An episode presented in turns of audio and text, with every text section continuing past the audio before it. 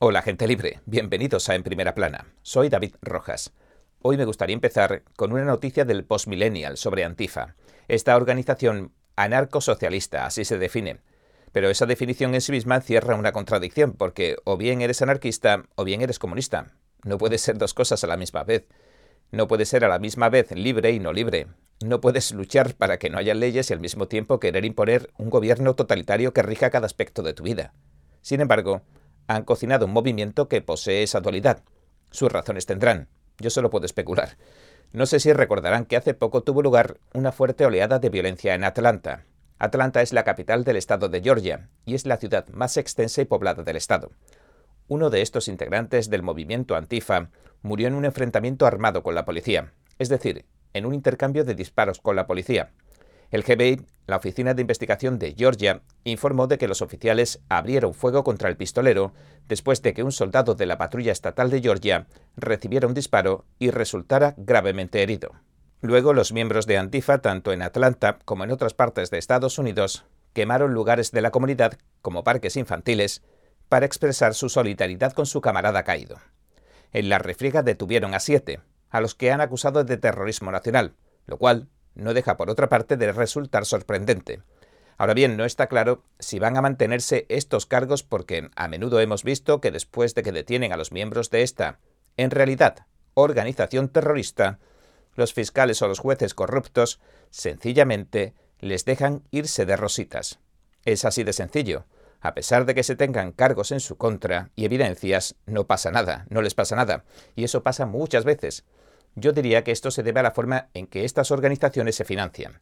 Los tipos que vierten todo ese dinero en, por ejemplo, los programas de libertad bajo fianza, o las celebridades que pagan las fianzas de los antifas, el dinero que individuos como George Soros vierte en estas organizaciones mientras colocan a estos políticos en sus cargos, o en las agencias antidroga, en la DEA, o en los tribunales, etc. Este dinero les permite jugar a la política y jugar a la justicia, porque deciden sobre las finanzas. Son los que financian, ellos son.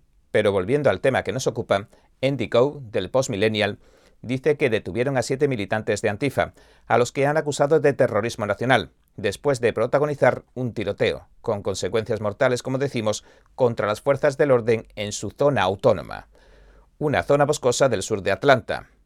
Todos llegaron desde afuera del estado. Ninguno es un vecino.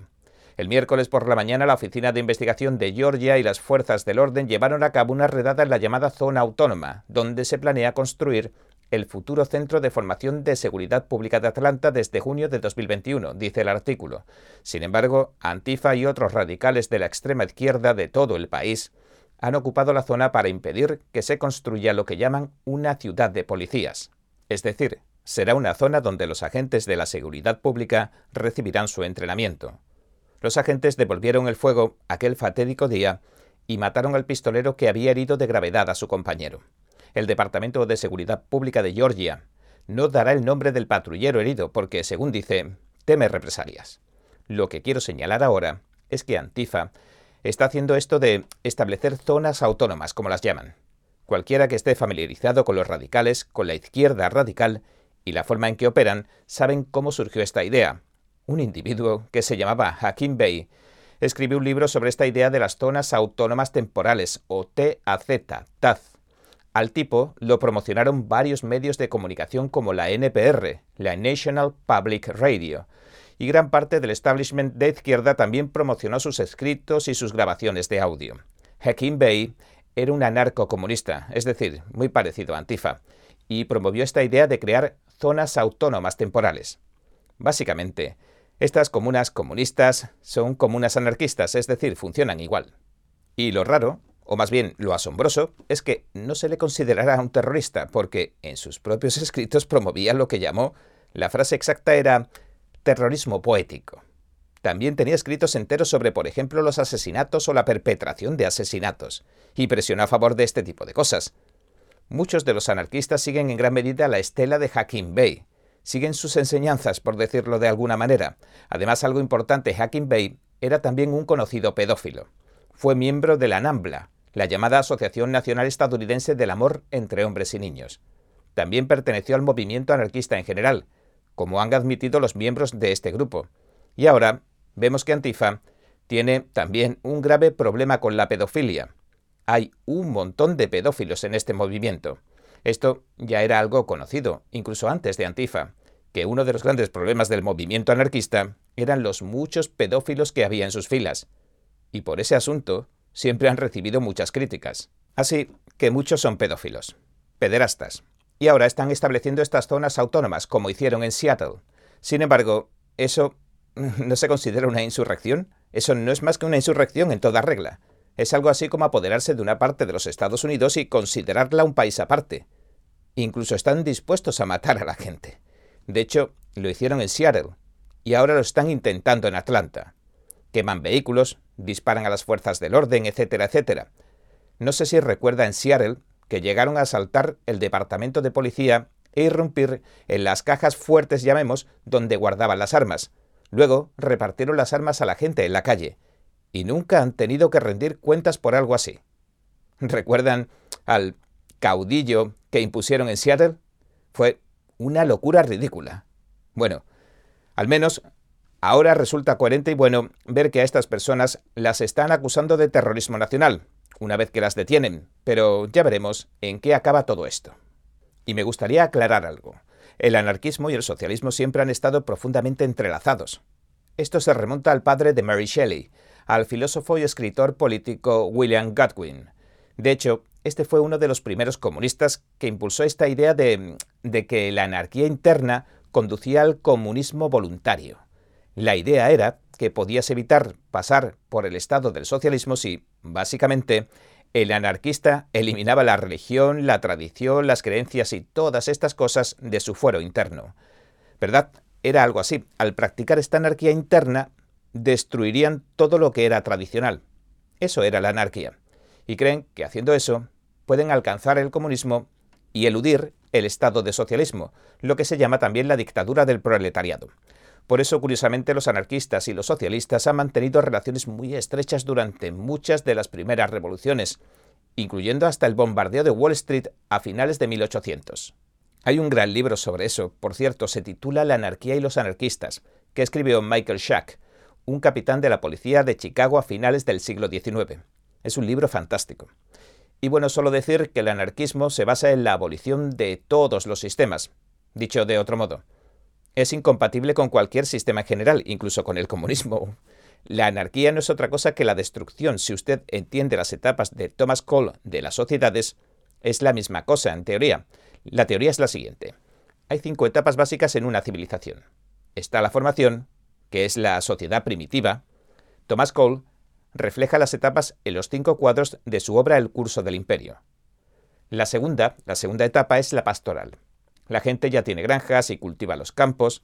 Se podría decir que Rusia, durante el periodo zarista, estaba en esa etapa. Luego viene la consumación del imperio, la sociedad capitalista, sí. La gente vive en una hermosa ciudad de mármol. Tiempos de bonanza donde el comercio florece a su punto máximo, antes de pasar a la siguiente fase. En la cuarta etapa, la degeneración y el caos reinan por doquier. Esta es la etapa de destrucción. Las personas luchan unas contra otras e incluso tratan de destruirse mutuamente, etc. Y por último, hallamos la etapa de la más completa desolación. El comunismo se basa en estas mismas ideas básicas. Se afana en acelerar el proceso de destrucción de la sociedad. Se esfuerza en lograr que una sociedad o una cultura se destruya a sí misma. Por eso se dice que el comunismo solo trae desolación y es el fruto de la destrucción. Y creo que eso es parte del engaño de Marx en realidad. Si alguna vez te da por leer sus escritos, encontrarás que de lo único que está hablando es de destruirlo todo. Basa sus argumentos en la dialéctica, en algo que se llama la negación de la negación o algo así. La idea es que si se niegan las instituciones que ya existen, nace una institución superior, más evolucionada, más elevada, pero la historia ha demostrado, una y otra vez, que la desolación lleva a la desolación, que la destrucción lleva a la destrucción, y la muerte lleva a la muerte. De nada de eso ha nacido nunca algo superior. Simplemente se destruye la sociedad. Y lo que Marx quería hacer era básicamente, dijo, bueno, hay que hacerlo a escala mundial. Es necesario que se destruya todo si quieres que el comunismo se consume, que se imponga, por eso emprendieron la revolución comunista global bajo los soviéticos, con la internacional comunista, etcétera, etcétera.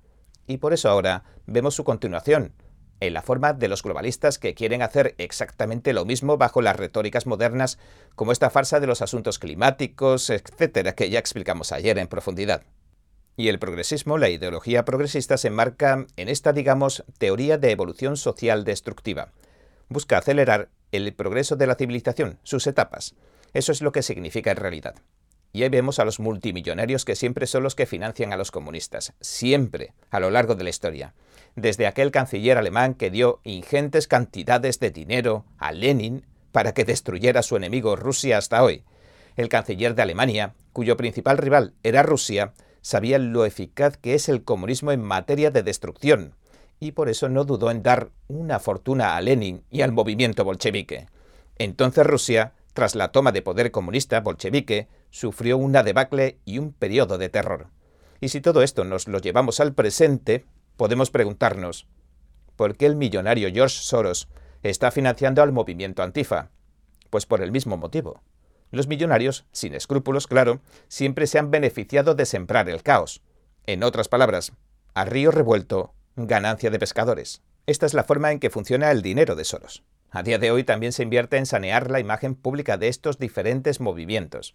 Dicho de otro modo, si tienes dinero y no tienes alma, es importante eso, lo viertes en una organización de activistas de las llamadas organizaciones de justicia social, etc. Y esa organización canaliza parte del dinero para un candidato político para saltarse así las leyes de financiación de campañas. Y hay formas más retorcidas aún de hacerlo. Estos movimientos pueden también canalizar parte del dinero a otro movimiento hermanado como puede ser Antifa, que llevará a cabo sus operaciones de forma menos pública, pero estará ahí. Y así es esencialmente cómo funciona el sistema. Y en cuanto a las leyes de financiación de campañas, diré que se han visto formas muy retorcidas de eludirlas. En muchos estados como Nueva York, por ejemplo, solo se puede donar una cierta cantidad de dinero a un candidato político. Pero lo que puedes hacer es, por ejemplo, aportar dinero a varias organizaciones, cada una de las cuales puede donar una cantidad determinada. Y así, digamos que en lugar de donar 100.000 dólares, creas 100 organizaciones, cada una de las cuales dona 1.000. Así que hacen cosas así para saltarse estas leyes. Y hay sistemas realmente tortuosos e intrincados que se dedican a actividades como esa. Por ejemplo, se puede crear una organización en la que se vierte todo el dinero, Luego se envía el dinero a 100 organizaciones, que luego donan mil dólares cada una, por ejemplo. Y si nos fijamos en el rastro que deja el dinero de Soros, se parece mucho a eso. Y otra parte importante de organizar todo este caos es impedir que alguien lo desmantele, que alguien lo pueda evitar, que los ciudadanos, por ejemplo, respetuosos de la ley que están viendo cómo generan toda esta destrucción, puedan intervenir y colocar las cosas en su sitio de nuevo. Hablo del asunto de las armas de fuego, porque cuando la gente tiene armas, la batalla con los delincuentes se equipara. Puedes defenderte, pongámoslo de esta manera. Por eso quieren desarmar a la población. ¿Y cómo lo intentan? Pues también por la vía legal, con políticos y jueces corruptos a sueldo. Por supuesto, lo que quieren es despojarte de tu derecho a poseer armas, pero no quieren desarmar a sus guardias privados, eso no. Por supuesto, quieren asegurarse de que esos tipos que velan por sus vidas tengan armas y buenas y estén armados hasta los dientes. No sé si recuerdan que hubo gente que fue a cubrir el Foro Económico Mundial el año pasado, y había agentes con parches del Foro Económico Mundial en sus brazos, que portaban metralletas. Según los informes, este año, 5.000 militares, y me refiero a 5.000 soldados armados con armas de fuego, han garantizado que las élites pudieran reunirse a salvo en Davos. Es decir, que quieren armas. Les encantan las armas. Lo que no quieren es que tú tengas armas. ¿Entiendes? No están en contra de las armas. Esto es lo que hay que saber, lo que hay que tener claro cuando se mantienen este tipo de discusiones. No se trata de deshacerse de las armas. Su intención es deshacerse de tus armas. ¿Por qué? Porque, como hemos mencionado, equiparan las cosas. Las armas, las armas de fuego, son el gran igualador en un enfrentamiento. Las armas de fuego permiten que una mujer sea capaz de luchar contra un hombre mucho más corpulento al que ni en sueños podría vencer, o a un hombre plantar cara a una banda de ladrones, o a un niño defenderse de un pedófilo. Las armas también permitieron que el campesinado pudiera plantar cara a los militares, algo que antes era inaudito, inimaginable. Además, si nos fijamos en, por ejemplo, la forma en que muchas sociedades, muchos de estos grupos comunistas operan, por ejemplo, en las revoluciones, pues hemos visto, se observa claramente que no se necesita a muchos si la población ha sido desarmada previamente. No recuerdo si fue en Uganda o en Somalia, donde la población no tiene armas y bastaron 20 camiones cargados con tipos armados hasta los dientes para derrocar al gobierno. Lo peor de todo, lo peor de todo esto, es que ni siquiera estoy exagerando. O en esos países en los que se ven esas caravanas de Toyotas de grupos de desalmados, como el ISIS, que recorren el país y van haciendo todo tipo de cosas horribles y matando a la gente, que no tiene con qué defenderse. Y si al pueblo se le desarma, como digo, pues cuando aparezcan tipos armados de antifa en su comunidad, no va a poder defenderse. O si, por ejemplo, las Naciones Unidas se volvieran tiránicas cierto día y enviaran un destacamento a su comunidad, no podría defenderse, porque no tiene con qué. Por eso tratan de despojarle del derecho a tener armas. Por eso se ven prácticamente todos los sistemas comunistas. En todos los sistemas comunistas se procede a tomar el control del ejército para convertirlo en el máximo órgano represor una vez que han retirado las armas al pueblo. Para ello no dudan en deshacerse de los militares patriotas, claro, y de la gente decente que está en el ejército. Rusia, por ejemplo, desarmó a la población. China desarmó a la población. Venezuela desarmó a la población. Cuba desarmó a la población, y la lista es larguísima. Por eso creo que recordar que los nazis despojaron a los alemanes de su derecho a las armas, irónicamente usando el registro de armas de la República de Weimar, el registro de armas que se está intentando imponer en Estados Unidos ahora. Esta historia se ha olvidado, es historia olvidada. Los nazis fueron antiarmas de fuego. Bueno, debería puntualizar que estaban en contra de que las tuviera el pueblo. Antes de que los nazis asumieran el poder, cuando era la República de Weimar, la gente debía registrar sus armas, sus armas de fuego. Después los nazis tenían estos datos en su poder cuando se apropiaron del poder y por la fuerza tomaron las armas de fuego de la gente, y luego lo que siguió fue un genocidio. Y esto predomina, por supuesto, en casi todos los sistemas comunistas, desde Lenin hasta Castro, pasando por Mao Zedong, el líder supremo chino. Pero no se quedaron ahí, fueron más allá incluso. Les incautaban cualquier cosa con la que defenderse de sus agresores, como pudieran ser las herramientas agrícolas, ya saben, orcas, azadas, etc. Esto ponía en peligro su subsistencia, la forma en que tenían de ganarse el pan también. En otras palabras, siempre van a querer apoderarse de las armas de fuego antes de, de, llevar a cabo sus crímenes y sus múltiples atrocidades.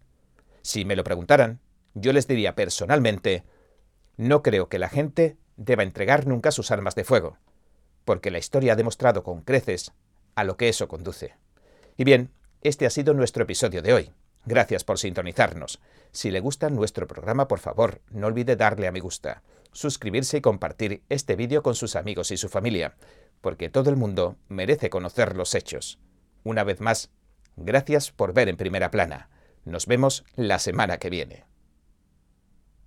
Creo que informarse de verdad es más que solo conocer los hechos, es investigar, es buscar la verdad para ser libre.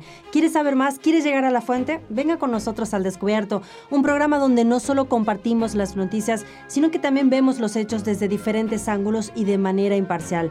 Suscríbase gratuitamente a nuestro canal al descubierto y usted podrá tomar una decisión informada. Lo esperamos de lunes a viernes en YouTube y en Epoch TV 19 y 30 hora del este.